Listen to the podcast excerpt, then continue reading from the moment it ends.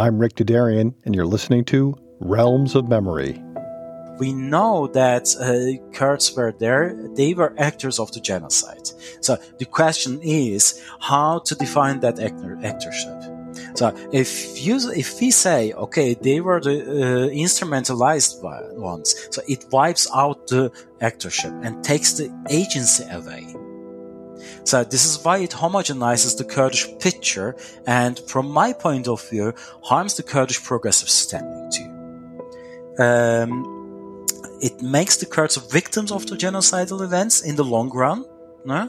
And these instrumentalization teases uh, overlook or even retune historical facts, and this is why it harms the, uh, the, the progressive standing of the Kurdish people.